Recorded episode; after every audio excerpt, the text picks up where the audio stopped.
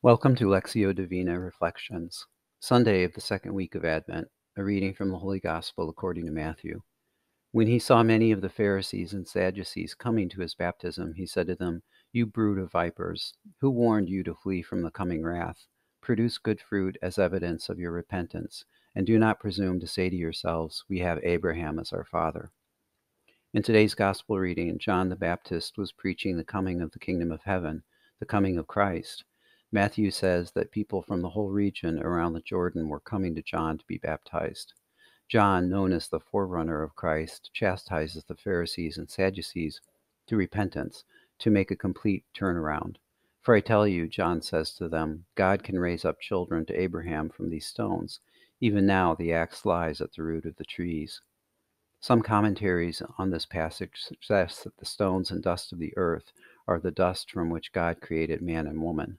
Their reliance on Abraham as their father, then, is not to replace the coming of the Son of God.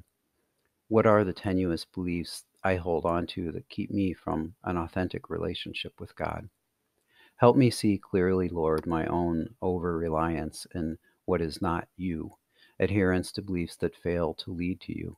I want to understand that the Pharisees and Sadducees are not so remote in world history that they are irrelevant.